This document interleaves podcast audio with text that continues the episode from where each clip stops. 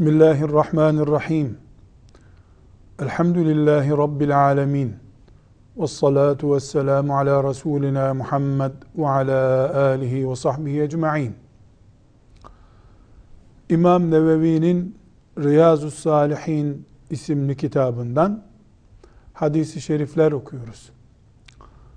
Bugün okuyacağımız hadisi şerifler sabrın ayrıntıları üzerine Resulullah sallallahu aleyhi ve sellem Efendimizin öğütlerini ihtiva ediyor.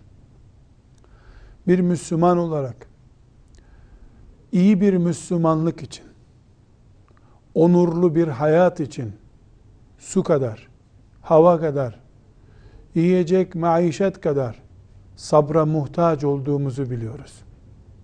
Sabırsız ne iyi bir Müslümanlık yolunda yürüyebiliriz ne de onurlu bir hayat yaşayabiliriz. Denebilir ki başımıza gelen bir yığın dert, musibet sabırsızlığımızın dünyadaki akıbeti olarak başımıza gelmektedir. Bunun için sabrı çaresiz bir hastanın yatakta ecelini beklemesi olarak anlamayıp asıl sabrın hayatı Allahu Teala'nın kaderinin doğrultusunda çırpınmadan ve sağa sola yalpalanmadan onurlu bir şekilde üzerine düşeni yapıp gerisini Allah'a havale ederek beklemek olduğunu anlamak zorundayız. Sabır sadece uykusuzluğa karşı sabah namazını zorla kılmanın adı değildir. Sabır sadece ilaçları aldıktan sonra doktorun yazdığı reçeteyi uyguladıktan sonra beklemek değildir. Bunlar sabırdır şüphesiz. Ama Müslümanın sabırla hayatını sürdürmesi gereken yerlerden birisi de toplumsal hayatıdır.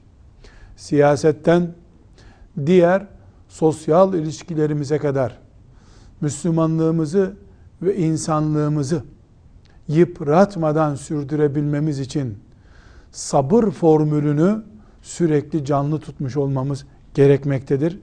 Bugün okuyacağımız hadisi şerifler Resulullah sallallahu aleyhi ve sellem Efendimizin kendisinden sonra yaşayacak olan müminlere öğütlerini ihtiva etmektedir. Bu öğütler ashab-ı kiramın kulağına döküldü. Onlar Allah onlardan razı olsun. Bir sonraki nesle, o sonraki nesil öbürüne derken bize kadar Peygamber aleyhissalatü vesselam Efendimizin bu mesajlarını ulaştırdılar. Şimdi biz bugün Resulullah sallallahu aleyhi ve sellem Efendimizin bize nasihatini dinlerken onu tarihte meşhur bir insanın çok değerli öğütlerinden birisi olarak asla algılayamayız. Asla Peygamber aleyhisselam Efendimiz'e tarihte önemli bir şahsiyet olarak bakamayız. Cennetimiz veya cehennemimiz onun ağzından çıkan sözlerle kilitli diye bakarak onu dinleriz. İnşallah bugün nasıl toplumda daha iyi bir Müslüman olarak ayakta durabileceğimizin formüllerini anlatan hadis-i şeriflerini dinleyeceğiz. Onları kulağımıza küpe yapacağız. Kalbimizde enerji yapacağız. İmanımıza inşallah takviye yapacağız.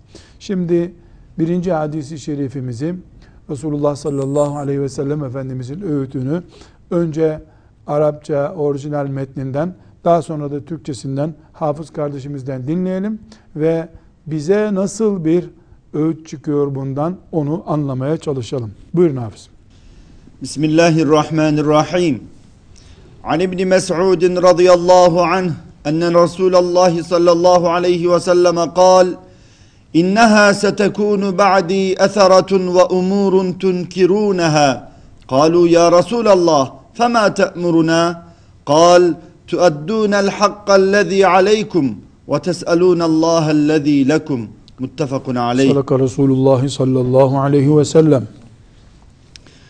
Abdullah İbni Mes'ud radıyallahu anh'den rivayet edildiğine göre Resulullah sallallahu aleyhi ve sellem hiç şüphesiz benden sonra adam kayırmalar ve yadırgayacağınız bazı işler olacaktır buyurdu.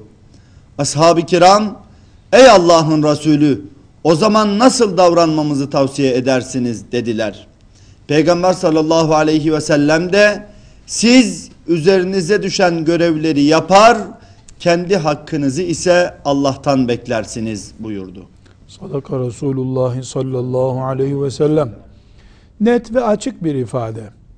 Hiç şüphesiz benden sonra adam kayırmalar ve yadırgayacağınız bazı işler olacaktır. Kim söylüyor? وَمَا يَنْتِقُ عَنِ الْهَوَى Boş yere kafadan konuşmayan Resulullah söylüyor aleyhissalatu vesselam. Resulullah sallallahu aleyhi ve sellem Efendimiz Mekke'nin fethedilmesinden sonra adalet üzerine kurulu, Allah'ın iradesine göre şekillenmiş bir sistem ve devlet kurdu.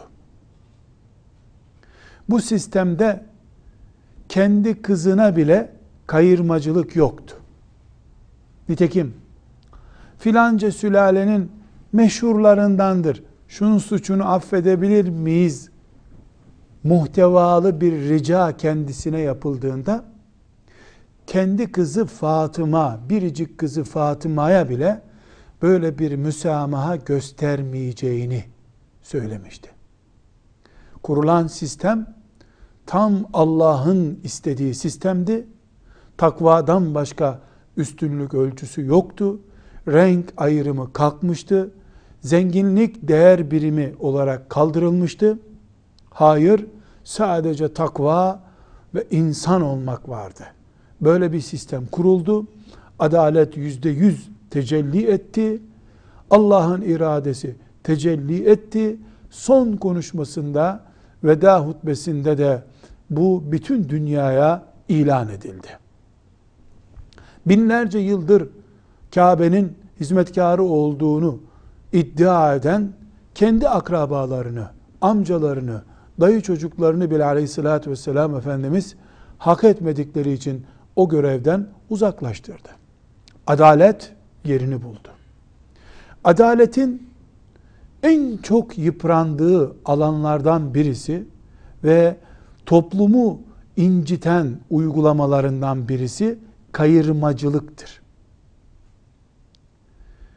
Hak etmeyenin hak etmediği bir görevde olması.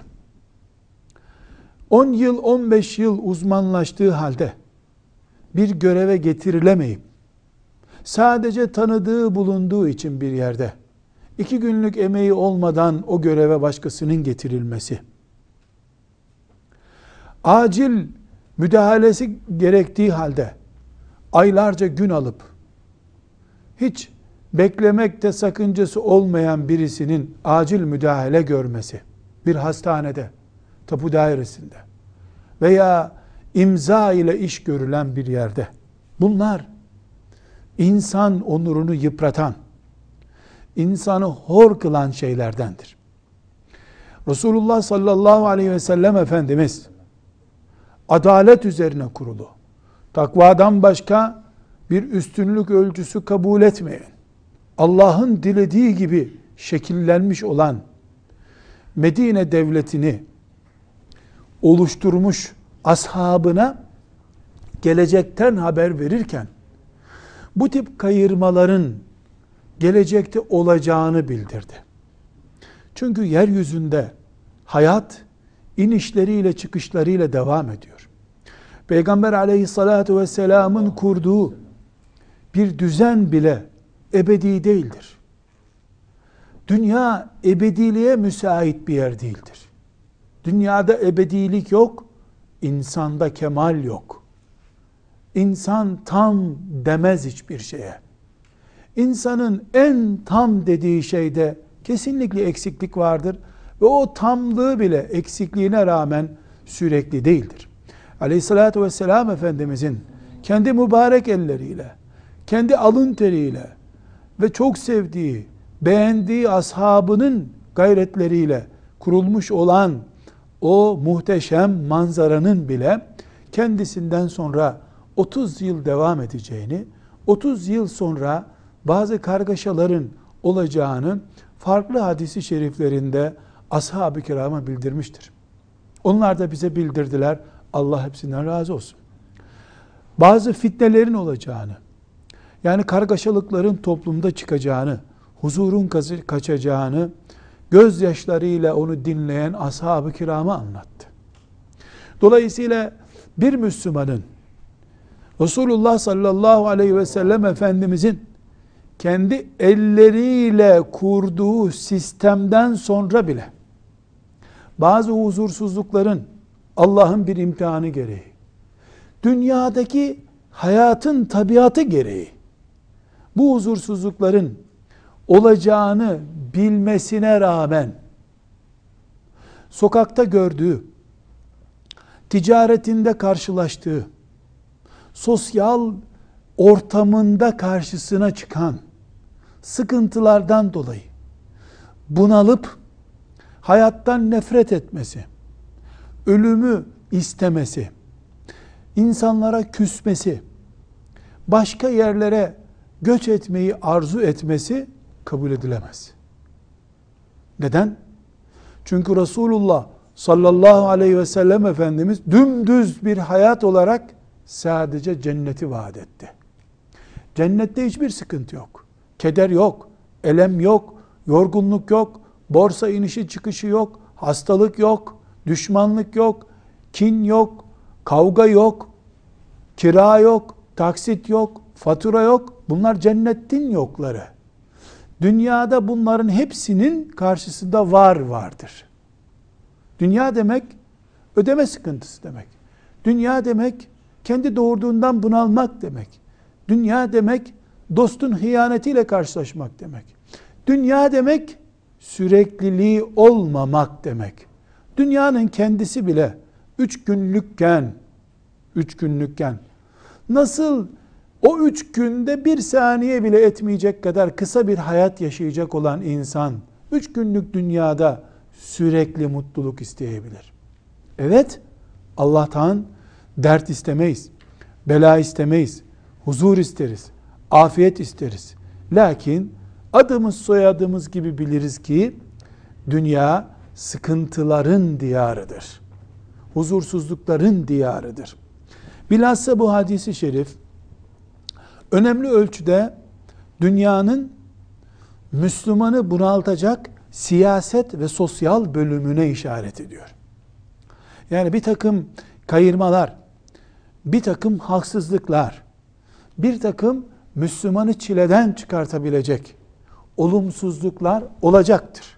Bu hadisi şerifin başka türlü rivayet edilen şekillerinde, başka olayları anlatan hadisi şeriflerinde, Deccal'dan ve benzeri afetlerden bahseden hadisi şerifleri e, duyan sahabiler neredeyse arkasına bakıp acaba Resulullah sallallahu aleyhi ve sellemin tarif ettiği sıkıntı geldi mi şimdi?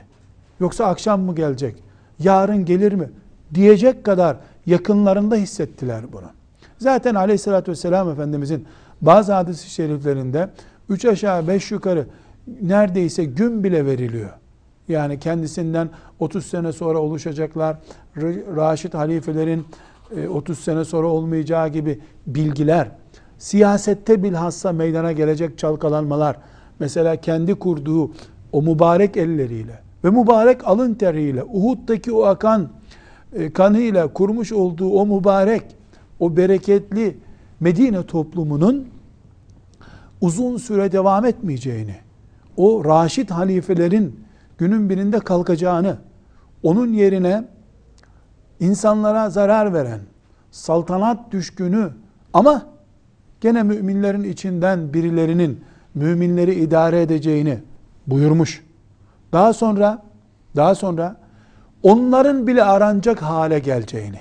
Hani o Emevilik dönemi, Abbasilik dönemi diye hani işte halka çok vergi salan, halka zulmeden diye böyle esefle e, konuştuğumuz yani bir Ömer'e kıyas edildiğinde despot, zalim olarak algılanabilecek dönemin bile aranacak hale geleceğini, bir bassızlığın ve sahipsizliğin olacağını haber vermiş. Sonra tekrar toparlanmanın olacağını, yeniden Raşid halifeler dönemine dönüleceğini haber vermiş. Hep sahih hadisi şerifler bunlar. Kendisi şüphesiz bilmedi.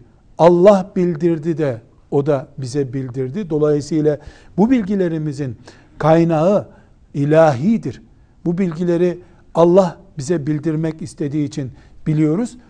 Demek ki Müslüman siyasette ve e, sosyal kimliği itibariyle bulunduğu toplumda Müslümanlığıyla bağdaştıramayacağı, insan olarak insani karakterine yakıştıramayacağı dertlerle, sıkıntılarla karşılaşabilir. Toplumunda garip kalabilir. Nitekim aleyhissalatü vesselam Efendimiz din, İslamiyet garip geldi. Tekrar garip olacak buyuruyor. Bu neyi gösteriyor? Bir döngünün oluştuğunu. Yani bir dönem oluyor. Ebu Cehil otorite sağlıyor. Eziyor geçiyor. Übey ibn Halef ezip geçiyor. Lakin Allah bir e, kul gönderiyor. O kuluyla toparlıyor.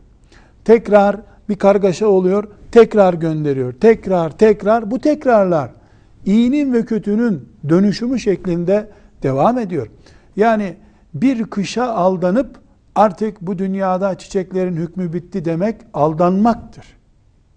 Aynı şekilde üç tane çiçeğin açmasıyla artık kışın hükümranlığı bitti. Bu yeryüzünde bir daha fırtına olmaz diye düşünmek de aldanmaktır. Hayır, yaşayan dört mevsim yaşamaya hazır olmalıdır. Herkesin evinde kışlıkları ve yazlıkları hazır olmalıdır. Kışlık giyeceğin olacak, yazın giyeceğin şeyin olacak. Sadece kışa göre ayarlanan, kışa göre yaşamak isteyen yazın bunalımında çatlamak zorundadır. Yaza göre yaşayacağını zanneden, kış hazırlığı yapmayan da hastalanmak, erimek zorundadır. Hayatı dünyanın yapısına ölçerek yaşamak zorundayız. Aleyhissalatü vesselam Efendimiz bize bunu açık ve seçik bir dille ki bu hadisi şerifimiz elhamdülillah böyle takvim yaprağından işte filan sohbette dinlediğimiz bir söz değil. Bukhari'de ve Müslim'de bulduk bu hadisi şerifi. Elhamdülillah. Kur'an'dan sonraki bir ve ikinci kaynağımızda bulduk. Yani sahih bir hadis-i şerifle müttefakun aleyh bir hadis-i şerifle karşı karşıyayız. Resulullah sallallahu aleyhi ve sellem'den sonra fitneler, huzursuzluklar muhakkak olacaktır. Kıyamete kadar devam edecektir. Ama onların bir ateş gibi yandıktan sonra Allah'ın göndereceği salih bir kuluyla söndürülüp yeniden zeminin huzurlu bir ortama dönüşeceği de gerçektir. Selahaddin gelmiş, Müslümanların ateşini söndürmüş, Müslümanları huzur içerisinde yıllarca yaşamaya sebep olmuştur. Yaşatmaya sebep olmuştur. Bir başka kulunu Allah göndermiştir. Sonra tekrar ateş tutuşmuştur. Tekrar başkasını göndermiştir. Dünya dört mevsimin etrafında dönüp durduğu gibi Müslümanların hayatı da sıkıntılar, musibetler, kayırmacılıklar, tarafgirlikler vesaire gibi dertlerin etrafında dönecek. Müslüman bağırıp çağırmayacak. Müslüman ürküp kaçmayacak. İslamiyetinden, Allah'ın cennetinden umut kesmeyecek. ibadetlerden soğumayacak. Ne yapacak Müslüman? Bir defa zimmetini borçsuz hale getirecek. Zalimlere karşı zulme müsait hale gelmeyecek. Üzerinize düşeni yapın bu demek. Herkes üzerine düşeni yapacak. Allah'tan umudunu kesmeyecek. Sabırla yoluna devam edecek. ibadetine devam edecek. Papaza kızıp oruç bozmayacak. Zaman çok kötü diye ibadetlerinden geri çekilmeyecek. Bilakis bu zor zamanda asıl bu zamanda bin bir musibetin insanı kuşattığı zamanda insanlığı ayakta tutmak lazım. Şimdi sabah namazını cemaatle kılma zamanı. Şimdi zekatın tam verilme zamanı. Şimdi fitneye karşı tesettür zamanı. Şimdi mal şehvetine karşı, mal biriktirme arzusuna karşı tam da helallere sahip çıkma zamanı. Tam haramdan kaçma zamanı diyecek Müslüman. Böyle yapması halinde allah Teala'nın rızasına kavuşur, o rızaya erer. Hayır, zamanın kötülüğü Müslümanda randıman düşüklüğüne, kalite düşüklüğüne neden olursa Allah'ın imtihanını kazanamamış olur. Çünkü Resulullah sallallahu aleyhi ve sellemin Mekke'yi fethettiği zaman güçlü, sözü geçen bir peygamberin otoritesindeki bir devletin varlığında gidip Müslüman olanın imtihanıyla Müslümanın Allah'ın en büyük emirlerine bile sahip çıkmasının belki de suç, belki de işkence nedeni olacağı zamanda Müslüman olmak arasında bir fark yok Allah katında. O zamanki Müslümanın e, Müslümanın yaşadığı Müslümanlıktaki imtihanı bir türdü. Şimdiki de bir türdür. Allah katında bunlar eşittir. Adil şeylerdir. Dolayısıyla bugün de biz kulluk olarak üzerimize düşeni yapacağız. Rabbimizin rızasını kazanacak işler yapacağız.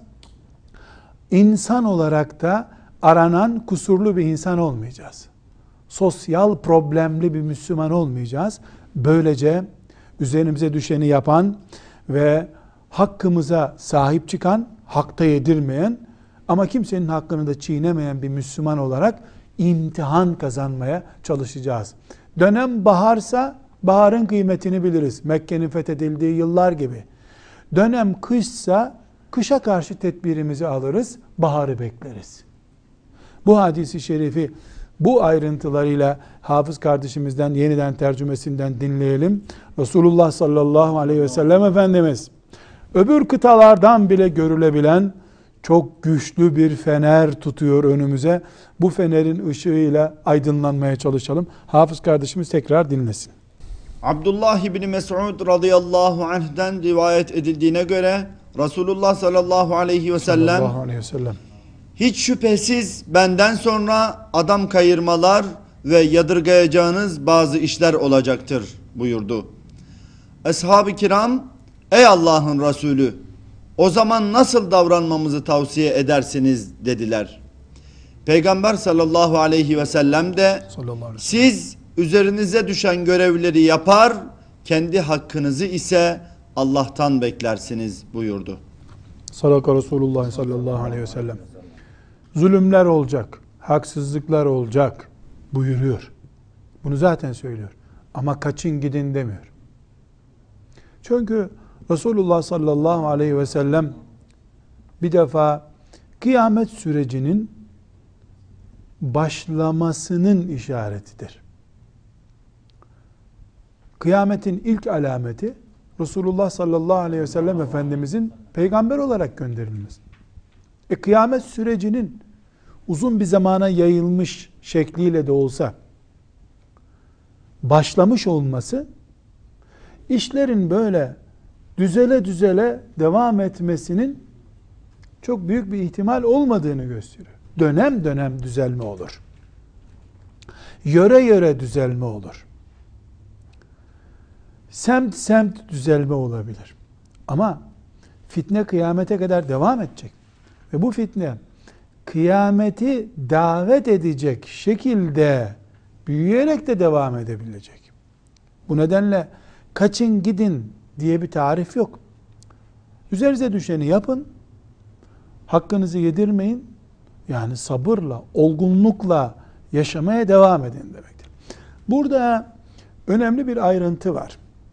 Yani Müslüman, Peygamber aleyhissalatü vesselam Efendimiz böyle bir e, haber verdi diye bu haberin içeriğine uyma amacı olarak her zulmedene boynunu uzatan bir insan türü müdür? Zulme sessiz kalan Müslüman Müslüman mıdır? Ya da öyle bir Müslüman mı istiyor sallallahu aleyhi ve sellem Efendimiz? Madem fitne zamanıdır, ses çıkarma. Ne dendi? Yap. Asla. Böyle Müslümanlık olmaz ki. O Müslümanlığı Resulullah sallallahu aleyhi ve sellem Efendimiz e, tavsiye buyurmuş olsun. Kur'an-ı Kerim zulmedilmesine karşı Müslümanların yardımlaşmasını emrediyor. Zulme sessizlik kalmak zulümdür. Öyle şey yok. O değil. O değil. Bir, Müslüman bu bataklıkta katkısı olan insan olmuyor her şeyden önce bir. İki, Allahu Teala'ya isyan olan, dolayısıyla Kur'an'ın, Resulullah sallallahu aleyhi ve sellem Efendimizin ölçülerinde kesin haramlardan olan herhangi bir işi Müslüman benimsemez. Bu ister zulümle yapılsın, ister e, tavsiye ile yapılsın, hile ile yapılsın, Müslüman Allah'ın karşısına dikileceği bir suçu irtikab etmez. O suçun irtikab edilmesine destek olmaz. O suçun işlenmesine sessiz kalmaz. Taktik uygular, e, siyaset güder, e, çare içinde çareler araştırır. Bunlar ayrı bir mesele. İnsanlığa muhalefet olan ki aslında onlar da Allah'ın dinine muhalefettir. İnsanlığa uymayan şeyleri de benimsemez. Bunun dışında Müslümanın e, yöresel, mahalli sıkıntılara neden olan veya dünyevi menfaatlerinin daralmasına sebep olabilecek bazı zulümlere karşı hadisi şerifte buyurdu, buyurulduğu gibi e, sessiz kalır, daha iyi bir ortamın şartlarını arar, daha bir iyi ortam için gayret içerisinde olur. Her halükarda Müslüman kaçacak durumda değildir, pes edecek durumda da değildir. Sabırla, sebatla ve himmetle önündeki zorlukları aşar. Ne sokak düzeyine düşer ne de teslim olup insanlık düzeyini düşürür. Müslüman ciddi insandır. Siyaset gidiyorsa siyasetinde ciddidir. Sabrediyorsa sabrında ciddidir. Allahu Teala'nın peygamberine söylettiği bu hadisi şerif onun ahirete intikalinden çok kısa bir zaman sonra çok canlı bir şekilde gündeme geldi. Müslümanlar Medine-i Münevvere'de bile Mekke-i Mükerreme'de bile huzursuz oldular. Sadece 30 sene 40 sene sonra aleyhissalatü vesselam'dan daha sonra başka türlü, ondan sonraki asırlarda başka türlü farklı farklı ortamlarla Müslümanlar karşılaştılar. Medine-i Münevvere'de Resulullah sallallahu aleyhi ve sellem Efendimizin arkasında sabah namazı kılanlar da Rablerine mümin olarak gittiler. O fitne döneminde üzerlerine düşeni en iyi şekilde yapan müminler de Rablerine mümin olarak gittiler. Ama Medine-i Münevvere'deki o mübarek günlerde de ayağa kayan oldu. O dönemde de ayağa kayan oldu. En baştaki kurala tekrar dönüyoruz. Hayat olduğu gibi bir imtihan. Medine-i Münevvere'de Resulullah sallallahu aleyhi ve sellemin gününde de imtihan. Daha sonra e, Haccac'ın yıllarında da bir imtihan. So, ondan sonraki Ömer bin Abdülaziz döneminde de bir imtihan. E, Harun Reşit zamanında da bir imtihan. Selahaddin Eyyubi zamanında da imtihan. Bizans önlerinde ayakta duran Ulubatlı'nın zamanında da imtihan. Hep imtihan. Kışın ölenlerde, yazın ölenlerde, baharda ölenlerde hepsi kabirde Nekir Münker'in karşısına dikiliyorlar. Biz baharda öldük, çiçekli bir mevsimdi diye meleklere bir özür beyan edemiyorlar. Biz kış şartlarında hatta tabutun bile karlar üzerinde getirildi buraya diye Nekir Münker'e kış indirimi yaptırtırılabiliyor mu? İmtihan imtihandır. Bu imtihanın Medine'de olmasıyla yeryüzünün öbür köşesinde olması arasında bir fark yok. Resulullah sallallahu aleyhi ve sellemin zamanında olmasıyla başka bir zamanda olması arasında fark yok. Önemli olan mümin Allah'ın kendisinden istediği kulluğu yapabiliyor mudur? İyi bir insan olarak yaşayabiliyor mudur? İmtihan gereği Allah'ın karşısına çıkardığı bu musibetlere, bu sıkıntılara karşı dirayetini gösterebiliyor mudur? Sabır mekanizmasını işletebiliyor mudur? Önemli olan budur. Bu hadisi şerifi İmam Bukhari ve Müslim'in rivayet ettiği bu hadisi şerifi bu açıdan kulaklarımıza küpe ediyoruz. Sabırsız hayatın sürmeyeceğini, Resulullah sallallahu aleyhi ve sellem Efendimizin bile hazır olun önünüzde musibetler, sıkıntılar olacak. Hiç ummayacağınız, Müslümanlığa yakıştıramayacağınız şeyler olacak anlamında uyarılarda bulunduğunu dinlemiş olduk. Dileriz Allahu Teala gereğini uygulamayı da bütün müminler için müyesser kılar. Kısa bir aradan sonra diğer hadis-i şeriflerimize döneceğiz inşallah. Velhamdülillahi Rabbil Alemin.